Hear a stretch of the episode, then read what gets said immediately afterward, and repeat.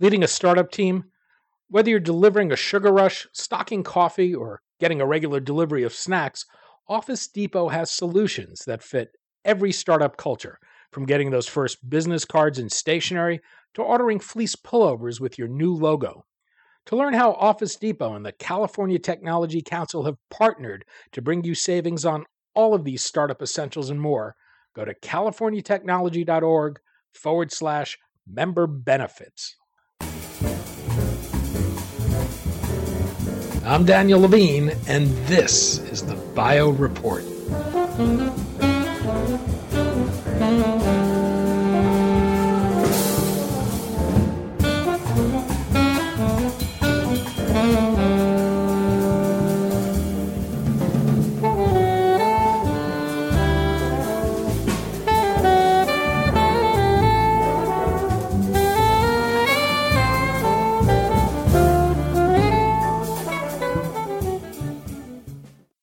Inhaled insulin has been one of those biotech ideas that have seemed better on paper than in practice.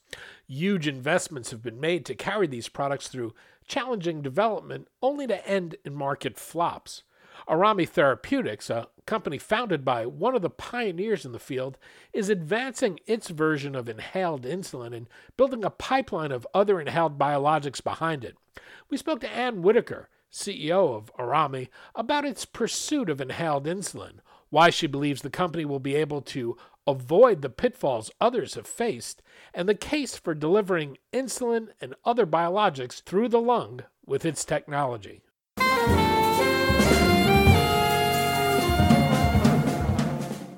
And thanks for joining us. Yeah, it's great to be here, Danny. Thanks for having me. We're going to talk about Aerami, inhaled insulin, and the use of your technology to deliver a broader range of biologics through the lungs. I'd like to start with the inhaled insulin product, though. This has been a, a tough and disappointing area for drug companies in the past. I'm thinking here of Nektar and Pfizer with Exubera and, and MannKind as well. Why insulin? It's a good it's a good question. You know, why insulin has been something that a number of companies have tried to to crack, and as you mentioned, uh, Nektar, Pfizer, and MannKind. And um, you know, my experience in the insulin market, I could tell you that the the reason we want you know a number of companies are have tried to pursue insulin as an inhaled option is is really to improve the compliance and adherence that you see uh, with um, you know injectable insulin today. It's not a very friendly way uh, to deliver a chronic medicine, and uh, you know challenging for the patient to carry around with them. And so um, I think a number of companies have been looking for a new way to deliver insulin in a patient friendly route that would really ultimately improve outcomes. And it's been, I think, challenged. Uh, certainly it's been with regard to the devices uh, that have come with the previous technology. You know, starting with uh, Exubera and a very large device, although a, a great um, sort of start of the inhaled insulin technology, uh, but certainly not something that you could carry around.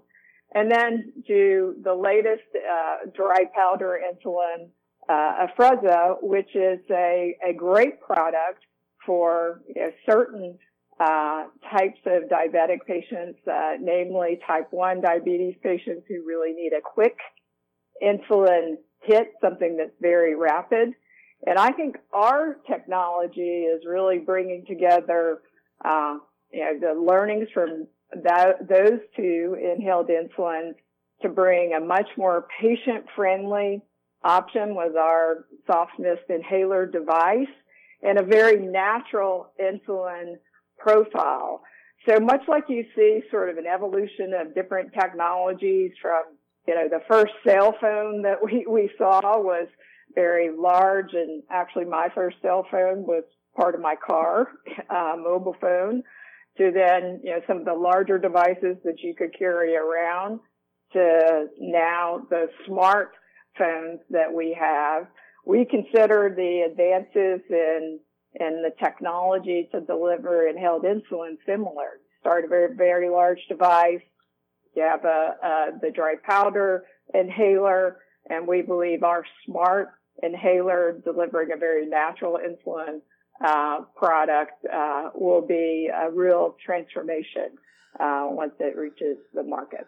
This was something that seemed very compelling on its face, but if I remember correctly, when when Exubera became available, there was actually a, a reluctance in the market to use it because there was already an established delivery mechanism that was safe and worked well, regardless of whether patients were afraid of needle, needles.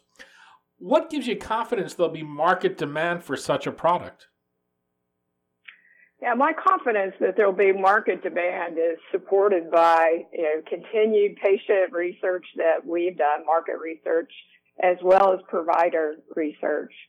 That while there's been uh, a, a, good, you know, good uptake of injectable insulin, uh, basal insulin, and and mealtime insulin, there still is a significant percentage of patients who either avoid insulin altogether and ultimately you know, never progress to, to really care for their diabetes and end up with a number of, of complications uh, because they're fearful of needles or those that just avoid it to the point where they become insulin uh, dependent.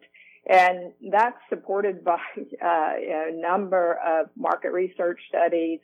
Um, it, in my own experience, uh, selling both um, Lantus, the world's best-selling uh, basal insulin and mealtime insulin, we had real challenge trying to get uh, improve compliance with uh, with our products. Sometimes challenge just even getting patients to pick it up at the pharmacy.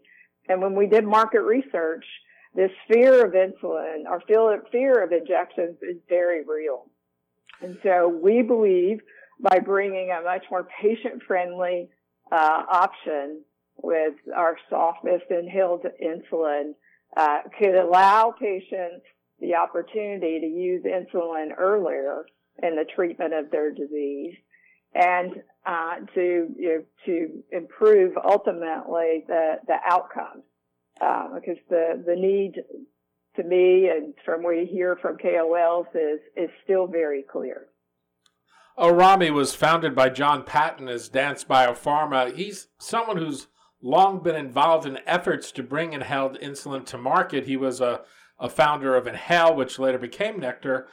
What's been learned from the earlier experiences around inhaled insulin, and how has it affected the development of your product? Yeah, this has been John Patton's uh, life uh, passion to really be able to bring a patient friendly uh, inhaled insulin uh, to market because he has spent 30 years, you know, really hearing the uh, unmet, you know, the need expressed by the diabetic community. Uh, his experience with uh, Exubera, and when Exubera was removed from the market because of lack of support for uh, Pfizer, you know, uh, really efforts to commercialize it as they made a decision to pivot into other areas uh, with a new CEO you know, John continued that work to de- develop the best you know, technology to, to deliver this. And so we took all the learnings from uh, the challenges with the device with Exubera and the fact that its portability uh, was a real barrier to uptake, uh, to the learnings that uh, Afrezza and MannKind have had uh, around how you penetrate into the insulin market. You need to be competitively positioned from a pricing standpoint. You need to have a solution uh, that physicians uh, can easily translate um, their the injectable doses of mealtime insulin to an inhaled insulin. And we've taken all those learnings and applied it to our product, uh, our inhaled insulin product, which again, is a natural insulin profile. So it, it matches uh, what a healthy person's pancreas, how they would, they would uh, release insulin in response to a meal. And it is a uh, very low cost of goods product uh, as well because we have a, a device that you can use uh, for minimally of a year and then a, a dispenser that allows for the patient to carry uh, their supply of insulin conveniently with them for a month. And we, we know from our efficient supply chain that we've created and through some important partnerships, uh, we, we will be able to compete on a pricing level, uh, with mealtime insulins that exist today, including uh, biosimilars or authorized generics that have been launched. And, and that's very important because access today uh, in you know, the U.S. market is controlled heavily by payers. And uh, that has been a real shift over the last decade. And so pricing uh, competitively to what is in the market uh, will really enable that access that you need to get uh, patient and physician uptake. This is a, a phase three ready product. What's been learned about the safety and efficacy of it from the studies conducted to date? So we've uh, conducted five phase one slash two A uh, studies, um, and what we have seen consistently with the the the product is that it uh, is faster onset than Humalog uh, or Lispro, and that is really important for those patients, um, especially type 1 patients, as it has fast onset. Um, and, but we have that natural profile of insulin that I, I mentioned. Uh, we also have seen across all five of those studies very little to no cough. In fact, in our recent uh, phase uh, 1, 2A studies, we saw no cough. And if you compare that with um, both, you know, formulations of uh, powder insulin, you you know you you see a, a high percentage of cough, uh, and that's due to a large percentage of the drug actually ending up in the upper respiratory area or in the, even in the throat.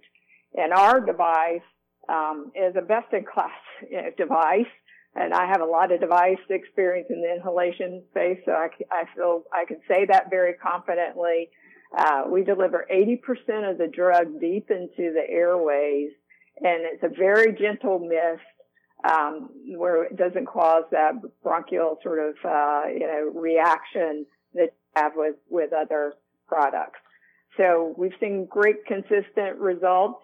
Um, that you know we're excited about what we believe we will see in in the phase three study based on uh, both that PKD, PK and uh, PD uh, profile. In September, the company underwent a rebranding. Dance Biopharma became Aerami. Why the change?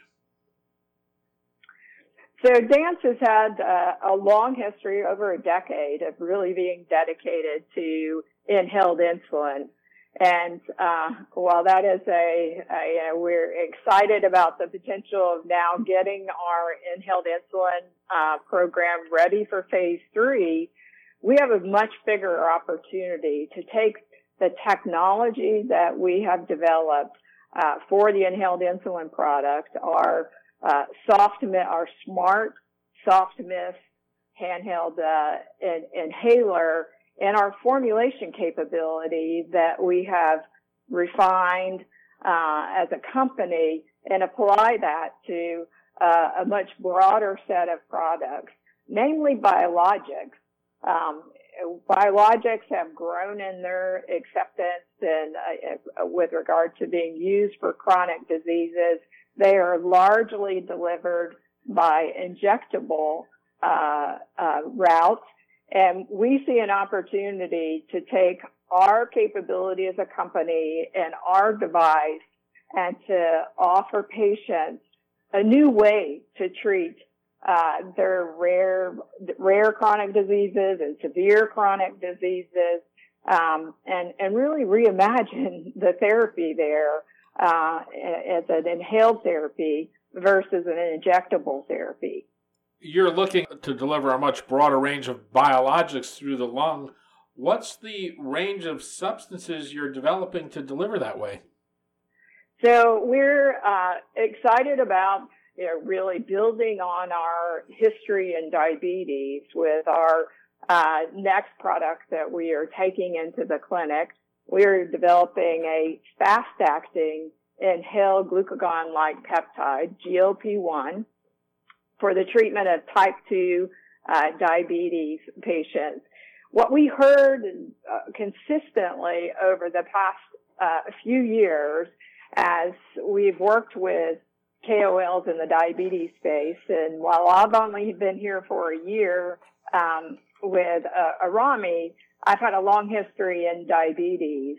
And physicians have you know, moved the focus now to really improve time and range for di- type 2 for diabetes patients.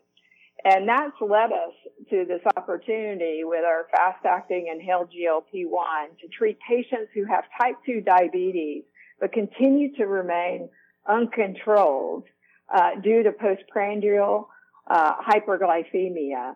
And so we're moving that product uh, through the toxicology program right now. We are in the midst of our 28 day tox study, uh, two different species, and and we have not seen any issues at this point.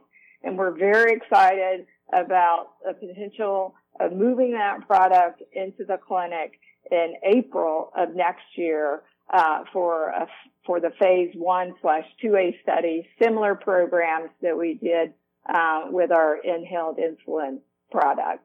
So that's our, our lead asset coming out of our, our pipeline uh, today. We are also uh, working on inhaled parathyroid hormone. Patients who have um, their thyroid removed, uh, they they ultimately end up having their parathyroid removed as well. And today, their only uh, option as a, a therapy is a daily injection and unfortunately, that daily injection does not match uh, the the profile or what what happens uh, naturally from a parathyroid from your parathyroid hormone as it delivers that hormone hormone pulsatile throughout the day. And so you don't see great results with that injectable parathyroid hormone. In our technology, our device uh, will allow for you know, really matching that circadian rhythm of the parathyroid hormone that's secreted, uh, you know, uh, through the day for a patient, and we think will offer you know, a real benefit to those patients with hypoparathyroidism. That same technology, we think, which, which that is a rare disease, and we're starting there, but that same technology, that same product uh, can be taken into osteoporosis, which is a very large market. Uh, but we're starting small where we think there is a significant unmet need and we'll be moving that product into preclinical stages next year yeah, with a plan to enter into phase one studies by the end of, of 2020. We also are working on inhaled human growth hormone. Uh, inhaled human growth hormone is used predominantly, or excuse me, in human growth hormone treatment is it's really predominantly used in children who have short stature disease or a number of other uh, uh, rare diseases related to to uh, growth, um, you know, really growth trajectory. And that today, the only option is an injectable therapy for those, uh, those children. And it's, they're not friendly injections either. They're a pretty large needle. And after raising two boys, I can tell you the thought of wrestling, uh, you know, a young child, trying to give them a daily injection, potentially, you know, twice a day, uh, is, is, is a, is a daunting task. And what we see in that area is even missing, uh, you know, one injection a week can impact the trajectory of growth. And so we believe by delivering an inhaled human growth hormone option that you'll see increased compliance and therefore improved results. And so we're excited about that uh, as an option as well. And then we're evaluating a number of different biologics that we know work in our device. Um, it's just a matter of what we can take on as a little company uh, right now, and so those are the ones that we have uh, prioritized, and we're super excited about the potential we uh, potential patient impact that we can make with those therapies. Is there something that makes these molecules amenable to this form of delivery? Or are there characteristics you look for when deciding to develop something as an inhaled therapy? Yes, there are key characteristics uh, and really a che- checklist that we go through. Uh, number one, solubility. Can you can you make it into a solution that can be delivered via uh, an inhaled therapy? Uh, you know how that uh, that per, that uh, biologic is expected to be received in in the lung. So is it a you know is it a high molecular weight? Um, are there enzymes in the lung that break it down too rapidly? There's a variety of different, you know, uh, factors that we consider, everything from tonicity to pH that you can uh, achieve with it, and and that that's really what makes uh, Aerami unique, and that we have uh, a decade of experience as a company, but we have uh, individuals with over 30 years of experience of formulating uh, products to be inhaled. And so we can very quickly determine if a product can be delivered as an inhaled um, product and will work in our device. What's the path forward on the inhaled insulin? So we have wrapped up our uh, five uh, phase one, 2A studies that I mentioned, and we're very pleased with those results as I, I, I spoke about. And we are pursuing partners across all key markets to take that product forward into phase three registration studies and into commercialization. We believe that's the best route to take that product because of the uh, large market that it, it will uh, offer a solution for for both type 1 and type 2 diabetes. Uh, my own experience of uh, commercializing assets in the diabetes space tells me that this is a big opportunity and we need a larger company really to take this forward uh, from the development stages uh, into commercialization. And, and so we're, we're moving forward with that process. We have a number of companies, uh, in diligence and we're optimistic about, uh, that product moving forward into phase three, uh, in late 2020. And what about the rest of the pipeline? When do you expect to advance a, uh, another molecule into clinical development? So next year, we have a lot to do as, as a company because we are advancing our inhaled GLP-1 uh, into the clinic in April of next year. That's our, that's our plan. As I mentioned, we're advancing the inhaled PTH into official preclinical studies, uh, and that means our seven day and 28 day tox, and with a plan to have that product in the clinic by the end of 2020. And then we also are being opportunistic as a company to think about how we really build our inhalation platform uh, as a as a company. And so we are pursuing some in licensing of products um, to bring in uh, so that we would have actually an additional products likely in the PAH space, the pulmonary arterial hypertension space, uh, in the clinic in 2020. So when you think about Aerami Therapeutics, today you know, we are a company with a phase three ready asset and a number of preclinical products. When you think about the company in 2021, uh, my vision for the company is that we will have a minimum of four products in the clinic and likely ha- you know, have uh, our inhaled insulin program well into its phase three program. And we actually will have the GLP-1 uh, data in mid 2021 with a plan to advance that product into the clen- into phase three registration studies in 2022. So it's quite a transformation that you know, we are really super excited about and feel we are uniquely positioned as a company to be a leader in the inhalation space. You raised $21 million in June. How far will that take you, and are you taking steps to raise additional capital?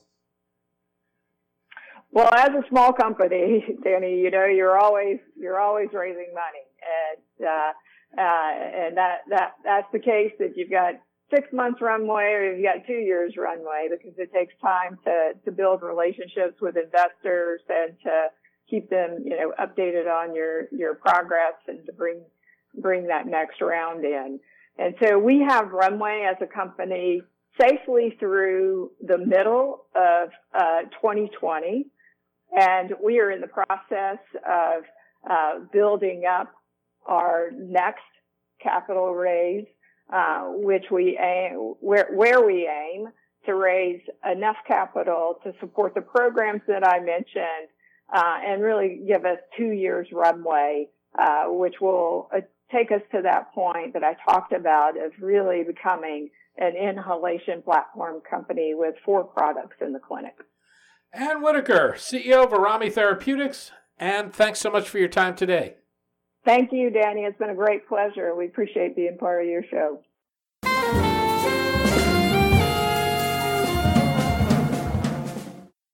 Thanks for listening. The Bio Report is a production of the Levine Media Group. To automatically download this podcast each week, subscribe to our RSS feed or through iTunes or other podcast manager. To join our mailing list, go to levinemediagroup.com. We'd love to hear from you. If you want to drop us a line or are interested in sponsoring this podcast, send email to danny at levinemediagroup.com. Special thanks to Jonah Levine, who composed our theme music, and the Jonah Levine Collective, which performs it.